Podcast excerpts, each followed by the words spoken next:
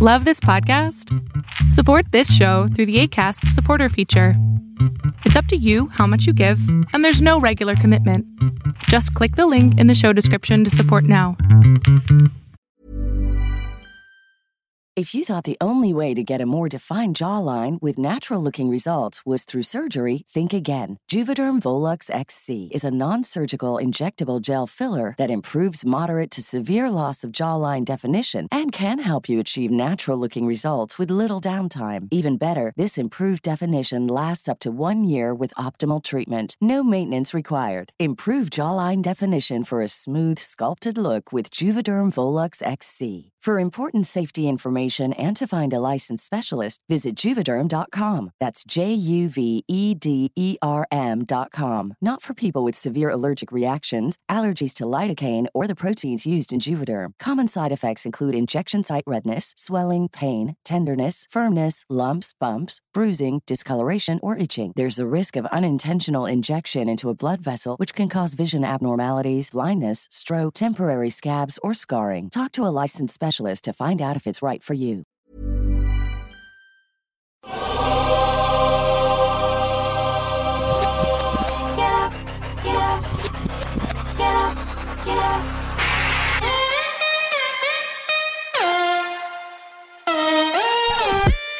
Welcome to the Bucher and Friends podcast, co-starring 10-year NBA center Ryan Hollins. Couple pump fakes, leans in, shot blocked by Ryan Hollins. Hollins sent that into the third row. Six rebounds and eight assists. Hollins climbs the stairs down the floor. Ryan Hollins, he is the high jumper. That's what I want to see. Give me some gunpowder and throw the hammer down. And now, here is your host, Let's send it over to Rick Bucher. Rick Bucher.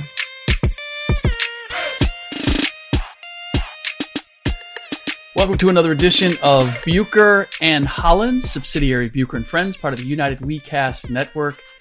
I'm Rick Bucher. You can see me on FS1. You can read me on Bleacher Report. You can follow me on Twitter at Rick Bucher and on Instagram at Rick underscore Bucher. You can also find me on radio.com uh, and Entercom, Entercom uh, as an insider. He is Ryan Hollins. You can see him in a variety of places. You can follow him on Twitter at the Ryan Hollins and on Instagram simply at Ryan Hollins. All right. Ryan, I'm, I'm, i only say this because in the last podcast, started off, had Derrick Rose as my guest, and we were talking about being in Indianapolis at the Conrad Hotel. Uh, that was that's the that was the hotel that the Pistons were staying at, and I think it's the first time that I've stayed there in Indianapolis. A lot of times I won't even stay in Indianapolis because my fam, my parents live in Cincinnati, so a lot of times I'll just drive over, drive back, or if I do, I stay. There's like a I don't know a Westin and a Hyatt, I think, that face each other uh, in downtown Indianapolis, and I generally stayed at one or the other. Conrad was a very very nice hotel and you obviously have the mall downtown, uh, makes it convenient.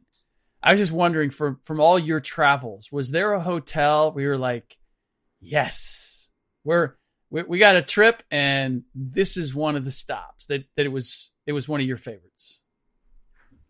I'll say New York. New York. Maybe it's not like an easy giveaway, but where'd you stay? Four Seasons. We're we're at the Four Seasons. Don't ask me why maybe just because like I like I came from nothing. I didn't have these things, but like when I see like the motorized shades, I feel like that's so above me. Yeah. And I'm like, yo, motorized shades. Like I press this button, you know, they have like a little tablet type of feature. The shades motorize and go down. Right. I'm like, I don't belong here. Like, like that's how I feel. Like, whoa, like I'm looking around, I don't belong here. See, you- motorized shades. It's funny you say that. Um, and, and and the motorized shade. So you have the one that just gives you kind of, you got the shade that just dims the room or makes it so people can't look in, and then you have the complete blackout, Yeah, the blackout, shade that you can drop. So you got both, right? Uh, the reason we came on this is because I, I don't know about you, and I think this is kind of my upbringing too. I have the hardest time ordering room service. I have the hardest time paying for the surcharge of, first of all, everything's like 25% higher, and then you're paying like a 30% tip or whatever it is, automatic 30% tip. It just I don't know what it is. I like I'll go and get something and bring it back to the room and eat, but and and maybe some of it's too is when I want to eat, I want to eat, and I don't like the idea of having to wait like 30 minutes to get whatever it is or not knowing when it's going to show up. Anyway, uh, it doesn't matter. It's like it's not like I can't afford it. It's just I, I just don't like I don't like doing it. Now, when it comes to I gotta say, probably the thing for me in a hotel room that puts it over the top is when you've got the tub with the jets, when you got your own jacuzzi Mm, in your room. That's that's a deal. that's when you're living. That's what that's when I feel like even if I don't need the jacuzzi, I'm probably gonna I'm probably gonna try it out just because I can. See, I couldn't fit in the. I could never fit in the jacuzzi. I don't know if you feel the way about this. Ah. When you see the showers, Yes. where like this turns it on. Yes. This is hot and cold. Yes. And they're two different. Like Yes. like oh, you want it out the side. Yeah. That, when I saw the hot and cold, like like whoa, how, like took me like you'd have been laughing, dude. If there's a fly on the wall, like First 20 time to minutes. figure You're it like, how do I turn the shower on? What?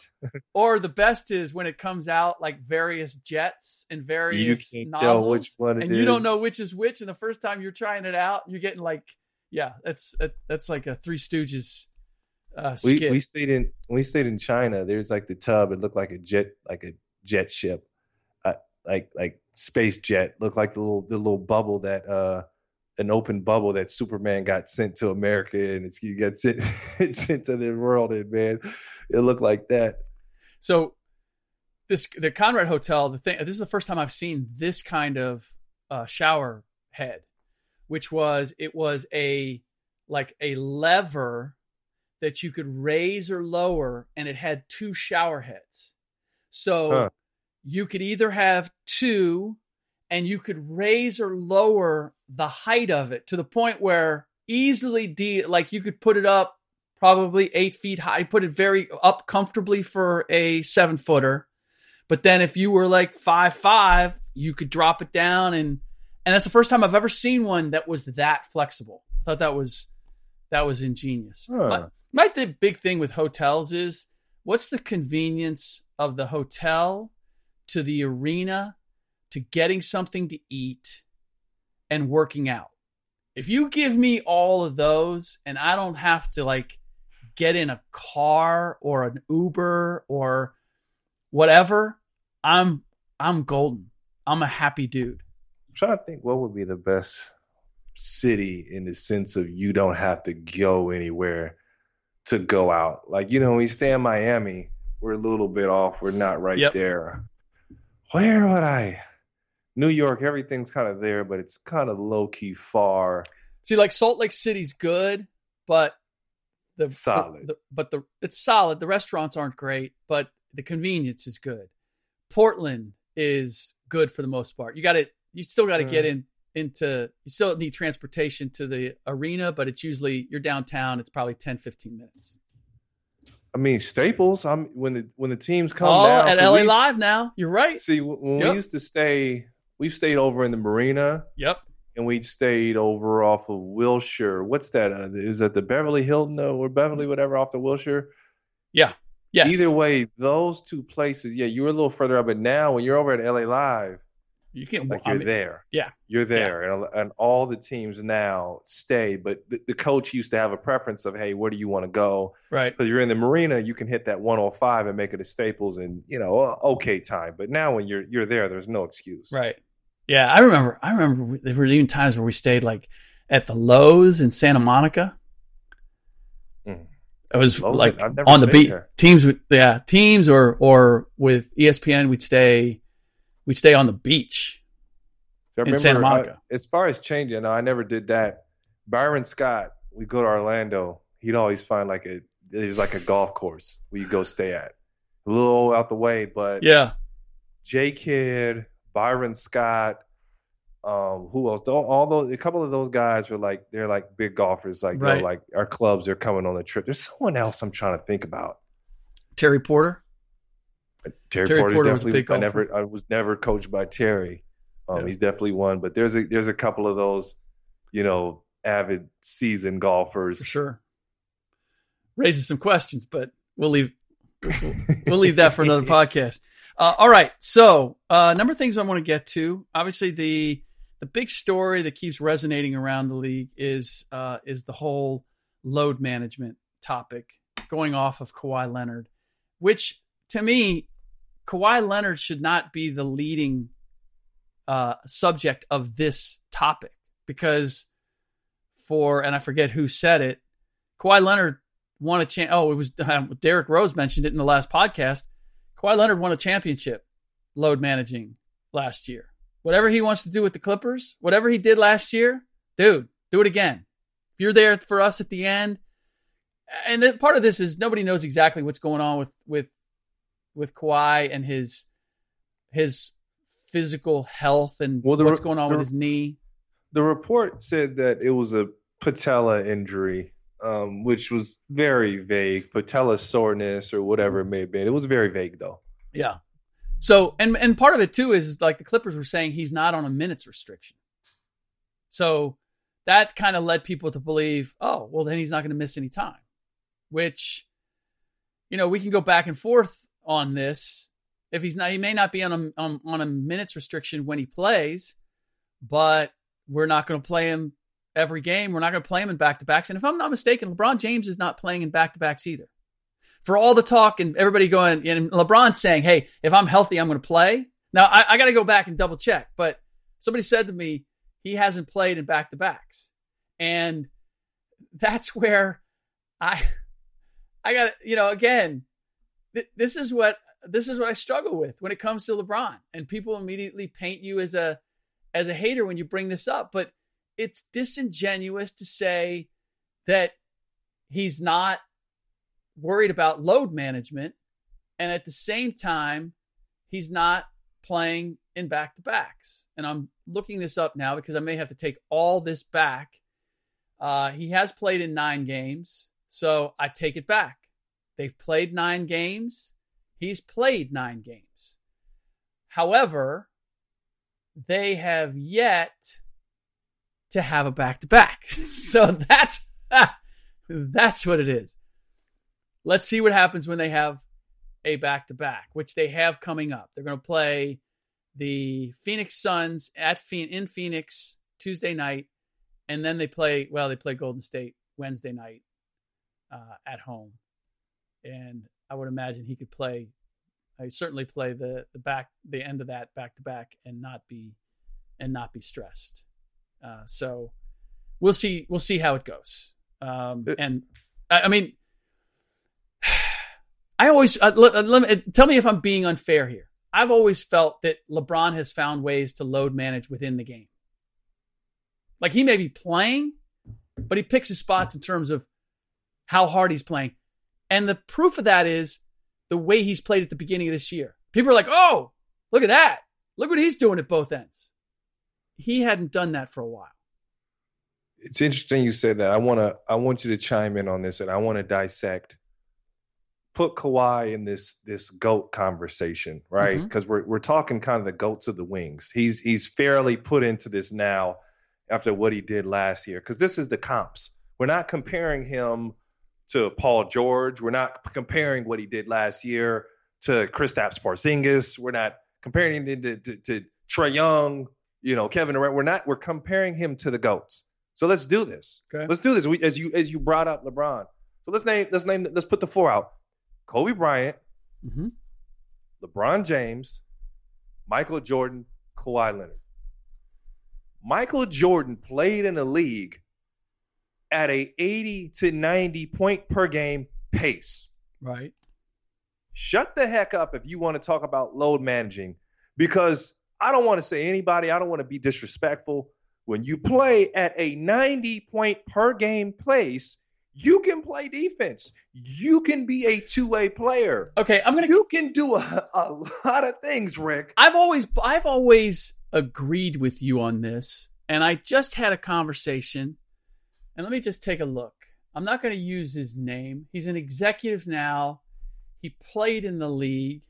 Let me see when he last played in the league because he wholeheartedly, vehemently Okay, so he last played in 2008, 2009. He vehemently disagrees with the idea that the game is more taxing today because there are more possessions uh, and people are playing at a quicker pace. His position is when you had to wrestle for position, when you had to, when you could be physical, and then you had to run the floor, and you weren't running from three point line to three point line. His thing is the numbers and the scoring, all of that is inflated, but you're not having to run the floor the same way, the same distance, time and time again. There's a lot of possessions where it's somebody stopping at the three point line, jacking a shot, and we're coming back the other way. And I've, I've, and, and this is, you know, this goes to the heart of like, why are we seeing more injuries than we've ever had before? It, it, it lends to the idea that because the game is more taxing. Uh, and I don't know where I stand now, but I, I, stand somewhere between you making the point that, and you and John Hollinger, because I think he wrote a piece, and this executive, former player, was like ticked off at the piece. He's like, the game is not more taxing today. He was vehement about it, and I feel as if you're the opposite. side. you're on the today. opposite side of it. See, see, I, I I fall into that sweet spot from around 2006 when I was drafted. Hmm.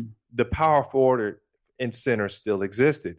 You had the slow plotting centers. Mm-hmm. I was too bone skinny to play in the NBA. I, all I heard is I wasn't strong enough. It wasn't skilled. It wasn't three point shooting. It wasn't running. The, he is not strong enough. Hmm. Okay which is obsolete now. Hmm.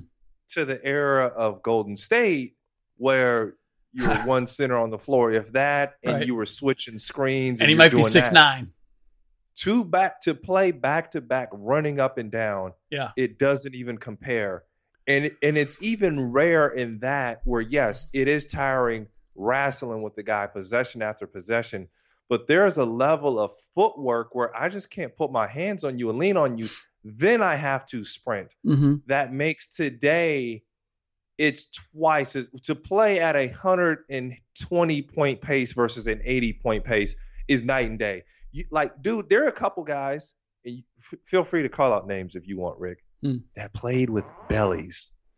They had bellies, okay, in the NBA, bellies, bad build, just you, you know what I'm saying? Like, and it it worked. Mm. It worked. Okay, now, let me dive into my second culprit, okay? second culprit, Kobe Bryant.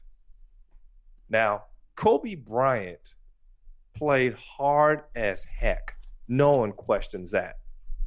But later in Kobe Bryant's career, I wouldn't even say just, that much later. I would say in his you know, mid 30s, where I I personally saw Kobe Bryant competed against him. Kobe would guard the worst defender, the, excuse me, the worst guy on offense, and Kobe would not guard. When we played them, when we beat the, well, then we popped the Lakers by like 40. Kobe was guarding Matt, and Kobe would do like this. He would uh, almost be like the coach on the floor. He would roam. He would just.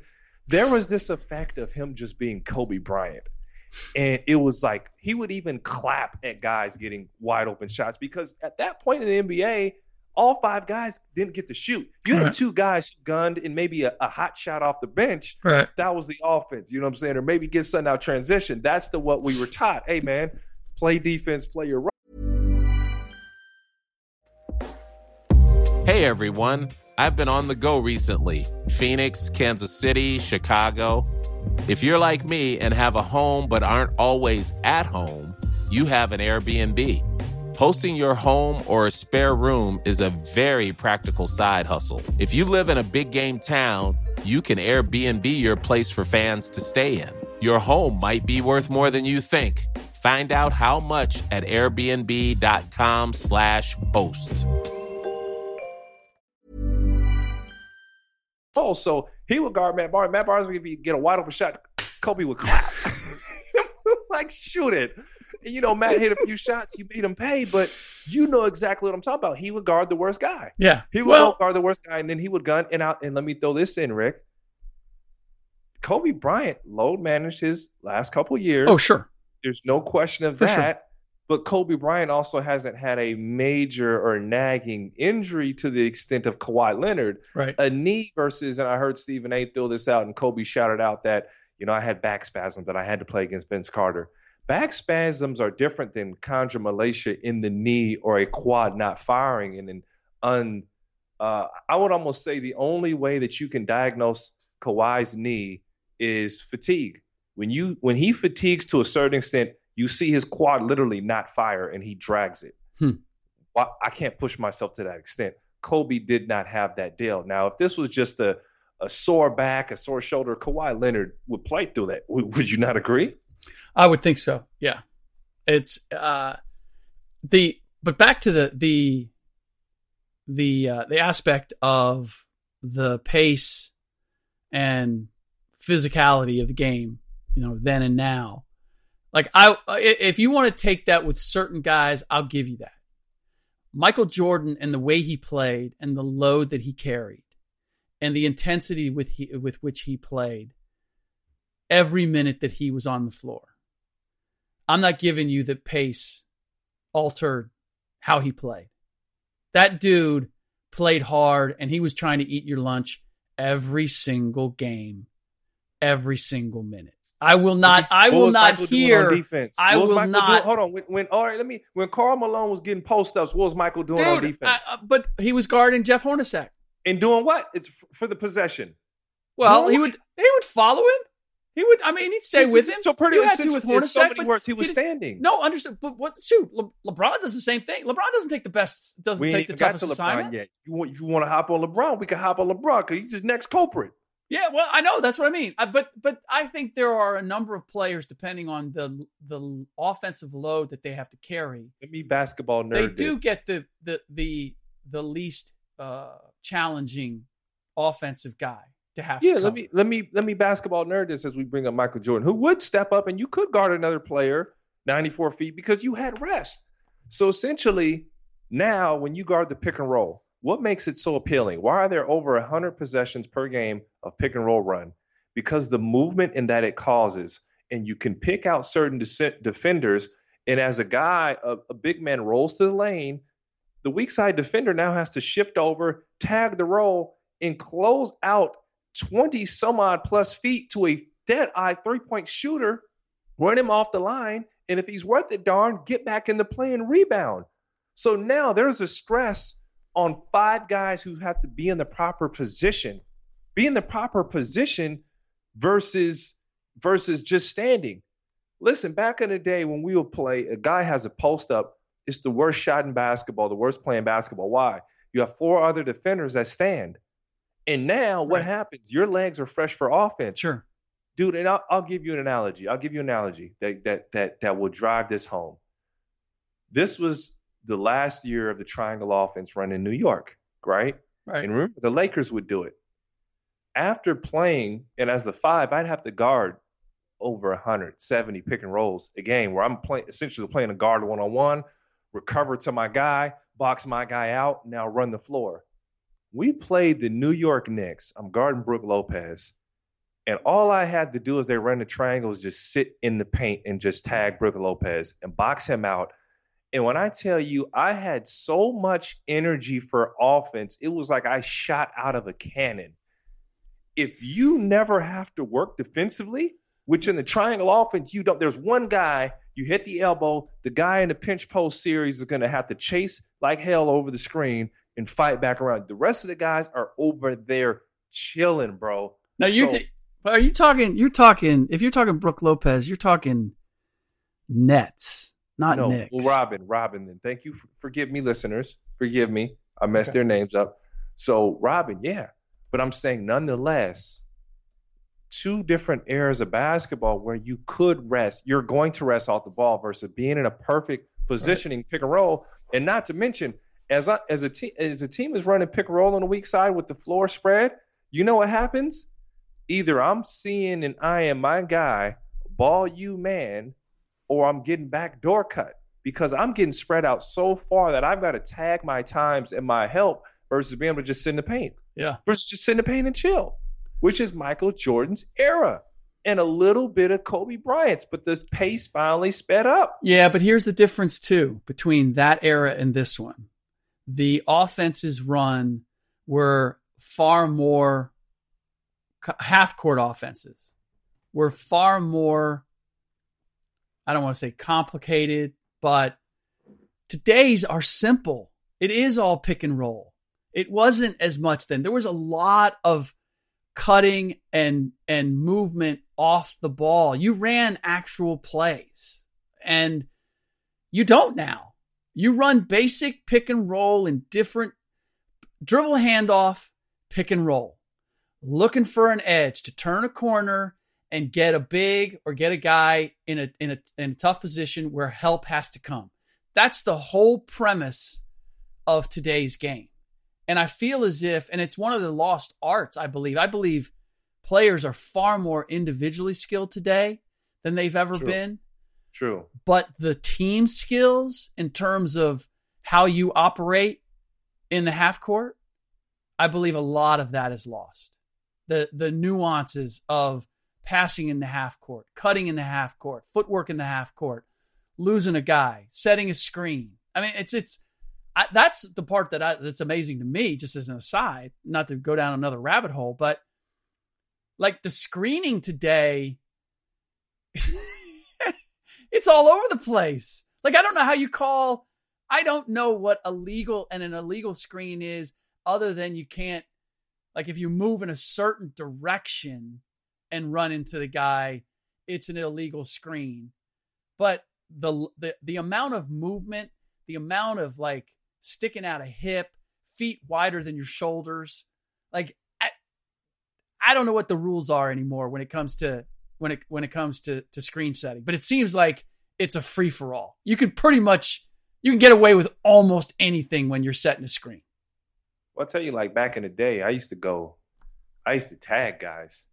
I used to tag them, but I was also drilled by coach. What do you mean tag them on what on a on a pick oh and roll? man, a pick and roll or a pin down, I would Oh, come down. I I oh, use you'd my hammer knee, Yeah, my yeah, yeah, shoulder, my elbow. I Gotcha. I could tag guys. Yep. And now the towards the end of my you couldn't get a, you couldn't quite get away with that now. Hmm. You have to let that defender get around. Now certain games, depending on the field, you can kind of get you can kind of get away with it, but you can tag guys and if you notice a lot of the fives are picking up the European style, which I picked up later on of screening.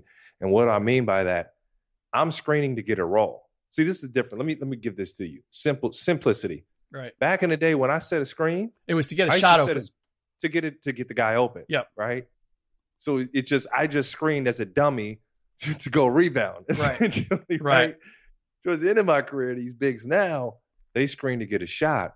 So the logic mathematical uh, assessment here is that when I go screen, and once that guy trails over the top, well, excuse me, Rick, my alarm is going off for us to do our podcast. Apparently, um, I would set a screen and I would dive. As soon as that guy redirects his motion, Yeah. I would dive. The guard would be behind me. Now you're looking for a slip where you used to get cussed the heck out for pulling out of a screen.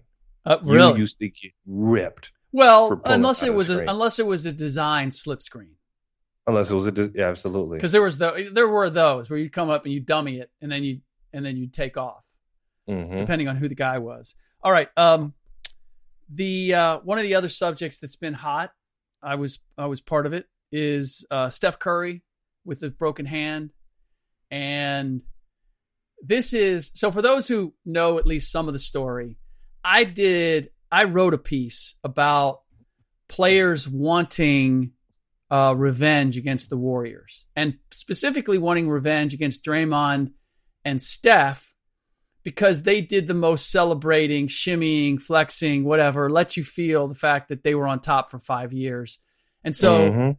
I talked to guys around the league on and off the record, uh, or for attribution, not for attribution, uh, about about that, and they were because I, I just I looked at it and I and I saw how teams came out at the beginning when Steph and Dre were out there, and then when they got hurt, there was just there was a different vibe. It was like, who cares? Of course, you're supposed to beat the Warriors, and you're supposed to beat the stuffings out of them, but none of the guys are out there anymore. So what's are you really beating the Warriors? And it was like, in talking to guys, they were like, "No, uh, we we wanted to play against Steph and Dre. Now that the tables are are are level, now that they don't have Kevin Durant, like you're not as good as maybe as you thought you were. Like now, now we have a chance, and we want to make you feel that." So they were disappointed when Steph broke his hand, and Dre uh, and Dre's had a, a, an array of of injuries that he's been dealing with, so he's missed time. But in that story, because I happened to talk to somebody who is one familiar with everything that that Steph has gone through the last five years. Two is very intimate with the the surgery that he had on his hand and the broken what sounds like bones plural and the severity of it, which is far greater than the Warriors have ever intimated. Three months tells you that it's Mm, I heard that story before, right? Yes, yes. Warriors not disclosing the injury. Yes. Uh, so more severe, and and he wants to play in the Olympics this summer. So I happen to be talking to somebody who knew all that, and they said, I I, I don't think he's you know I don't think he's going to play this year. And I was like, I was kind of surprised, and then I thought about it, and it was like, look, all the stress that he's put on his body over the last five years, the injury that he has, the fact that he wants to play in the Olympics in the summer, it doesn't make any sense. And so I was looking at it I was thinking, yeah, you're right. It doesn't make any sense. So I dropped it in to the story. It was originally low in the story because it wasn't the it wasn't the focus of the story. I didn't go into all the details that I just gave. I just said source says that it's unlikely that he's going to play this season. That became the thing. That became the topic to the point where I believe, I don't know this for a fact.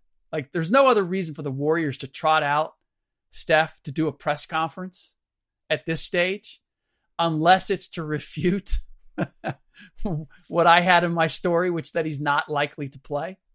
And so he said, yeah, you know, he expects to play this season. And, but if you, if you really listen to everything that he said and what's going on, he's got to have another surgery in December. Uh, and he said he he plan, he hopes to come back early spring and play. Early spring is spring is basically March 19th, 20th. That leaves what, 3 weeks, maybe a month left in the season. Maybe. Right? That's Maybe. That's best case scenario. Can why what let's say it's a week or two later. April 1, he's back. Is there a point in him playing in the final 2 weeks of the season?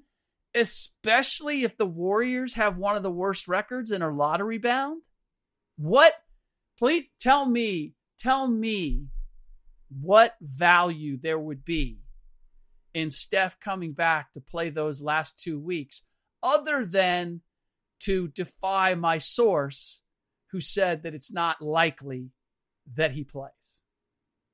Yeah, that was ridiculous. Like, let, let, and let's go a step further. Like, Klay Thompson can play this season. Right. And and Klay Steve Thompson Kerr and Steve Kerr said that that he was not going to play. And and that became a big thing. And then Steve had to walk it back. Now you can't tell me that this isn't coming from management, aka ownership, that they're in the new building and they want to keep I don't know, uh, like I, and I'm not even sure what it is that they're seeking to do because the tickets have to be sold. The building is a you weren't going to be good this year. If you thought you were going to be good, then we got other issues. So, why does Steve Kerr have to walk that back? And why do you have to trot Steph Curry out there to say, "Oh no, no, no, no, I'm going to play this season"? When at most you're playing, I don't know, a, a couple of weeks, as opposed to you give that that hand another month plus, maybe two, three months actually. Now you come back with the national team, you get back in your rhythm, you get back into game shape, and now you're ready to go into training camp and start afresh next season. What doesn't that make all the sense in the world as opposed to I'm going to play a couple weeks at the end of the season for an also ran team and then what? And the risk involved if you got pins and play don't know why they went out. You know why they went out to say it? Why? You want to know why they, they marched Steph Curry out there? I think this. I don't know if this went over your head. You know why they, marched him out there? Hmm. You're sitting in a brand new arena. You you don't got one player eligible. You don't got one player from last year there. You gotta you gotta give hope to the fans. You you gotta you know he might come back and play just to give these season ticket holders something. Just to give these season ticket holders something. But it's to be he the last two. come back and it's going to be the last two three weeks of the season. That's all. What I hope is that? that they spend. They're losing a lot of dough, brother. They're trying to salvage I some of that money and give I some guess. hope. I guess it just the whole thing. I, uh, first of all, I didn't say definitively he's not going to play. I said it's not likely. I still think it's not likely. I think I think it's there's just so many questions about the injury that I have. I mean, I've heard it involves the wrist, it's the hand.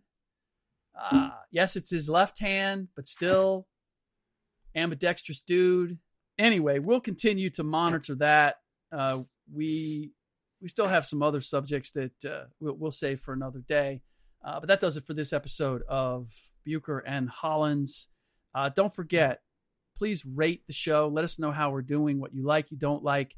And if you screenshot that and send it to at Bucher Friends, then you'll be eligible to win your choice. Either a an edition of my book with Yao or Yao Ming that is give you an idea of the NBA culture versus China, or uh, Derrick Rose's new uh, biography that he did with Sam Smith. Your choice, and I'll even effort to get that thing autographed, whichever one you choose. So uh, that does it.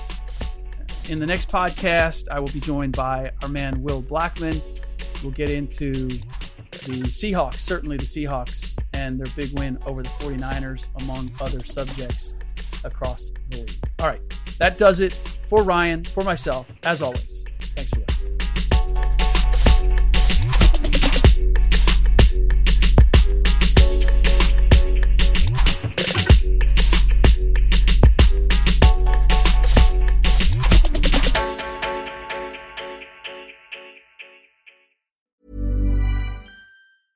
When your skin feels nourished and glows, you radiate confidence. Osea makes giving your skin a glow up easy with their clean, clinically proven Mega Moisture Duo. This seaweed powered duo features two of Osea's best sellers, Undaria Algae Body Oil and Undaria Collagen Body Lotion. Glow from the inside out. Get 10% off your first order with code GLOW at OseaMalibu.com. That's O S E A Malibu.com code GLOW.